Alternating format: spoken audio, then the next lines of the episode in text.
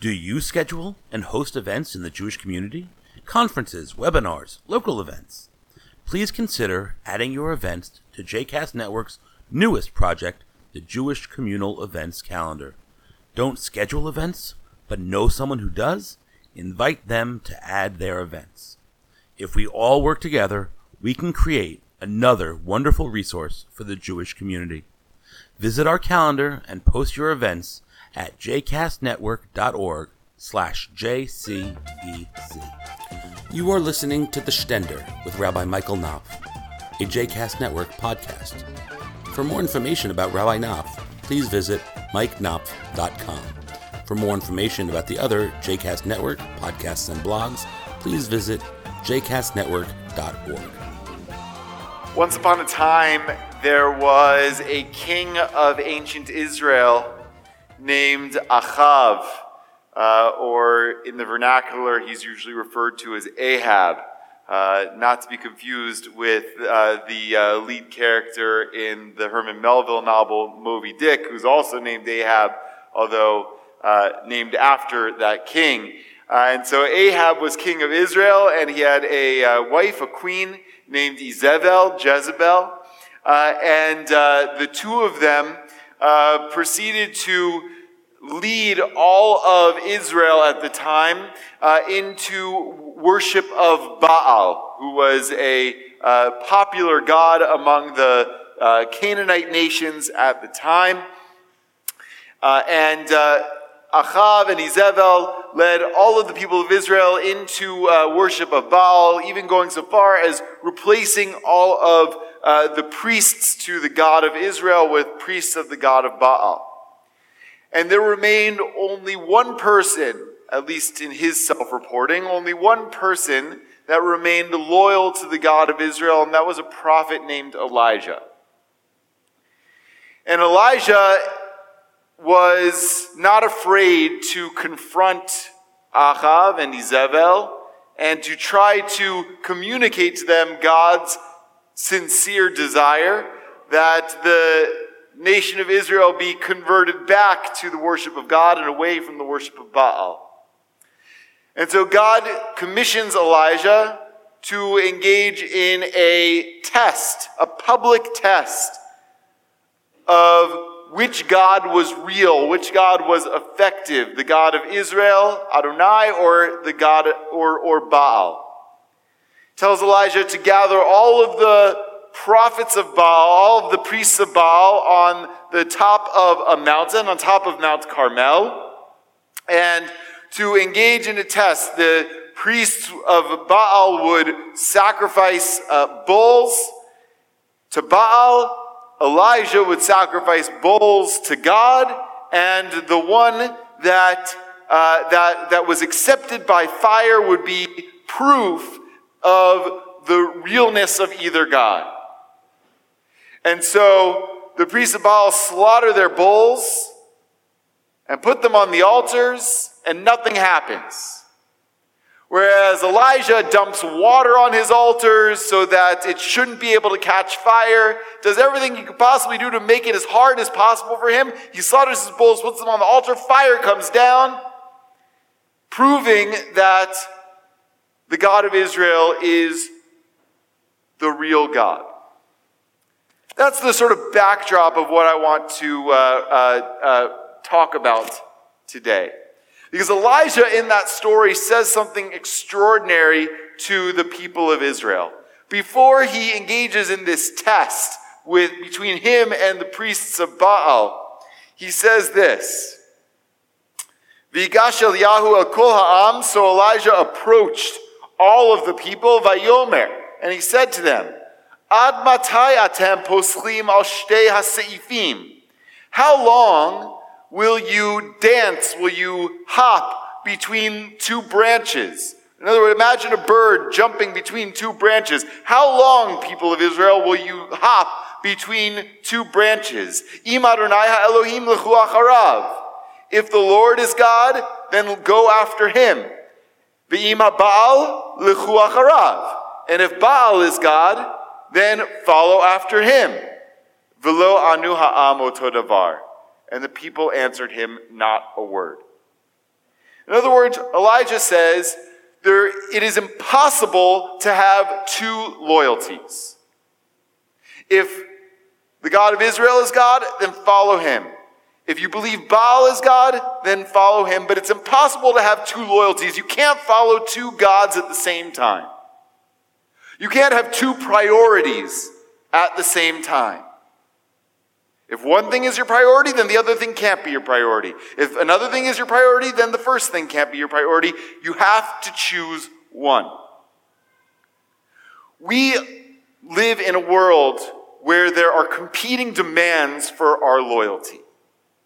As American Jews, I think we feel this acutely, where we are often called to choose between our identity as Americans and our identity as Jews. Many of us prioritize that American identity. We adopt the Jewish identity when it's convenient or when it enables us to sort of blend into the larger culture or when it is a source of pride or tribal, uh, uh, or, or, or, tribal identification uh, or, or sense of nostalgia. We adopt that Jewish identity. But for most of us, I suspect, we operate with this dual sense of loyalty about whether we are primarily Jews or we are primarily Americans. But that's not only true of American Jews, that's true of Jews everywhere around the world, including, I think, Israeli Jews. Because Israel, even though it is a state comprised of a Jewish majority with a Jewish character and Jewish government, is still nonetheless a secular liberal democracy and so even there, there is a, there are potentially competing demands on a person's loyalty, demands to the state, or demands to their religious identity. Our Torah portion this week offers us a very powerful commandment. It says at the beginning of the Torah portion, Kadoshim tiyu ki kadosh ani Adonai Elohechem. You shall be holy, for I, the Lord your God, am holy. Now, that commandment is on its surface a complicated one because we don't know off the bat what holiness really means. And if I were to ask every person in this room what holiness means, I might get as many answers as there are people here, maybe more answers than there are people here. After all, two Jews, three opinions, right? Holiness is an amorphous term. What does it really mean? So here's what I think it means. If you look up the term etymologically, how it's used in uh, ancient Hebrew, the root kuf dalid shin, kadosh, which we use to mean holy or sanctified, really means separate or apart. And it's most commonly used in the sense of dedicated to something. Right? So you separate something from one context and you put it over here because it's dedicated for another purpose. And some of you might remember from your weddings, if you uh, were, were blessed to, uh, to, to, be married in the Jewish uh, tradition, you'll remember perhaps that one of the aspects of a Jewish wedding is called kiddushin. Kiddushin, from the same root, kuf dalid shin. Kiddushin means to consecrate, an act of consecration. It's a betrothal ceremony in the wedding. It actually used to take place before the wedding itself. It was a separate ceremony altogether where uh, a couple would be promised to each other and would promise themselves to each other saying that we're not yet ready to be married formally, which happens when you do the seven blessings, but we are committed enough to each other that we are going to forbid ourselves to everybody else.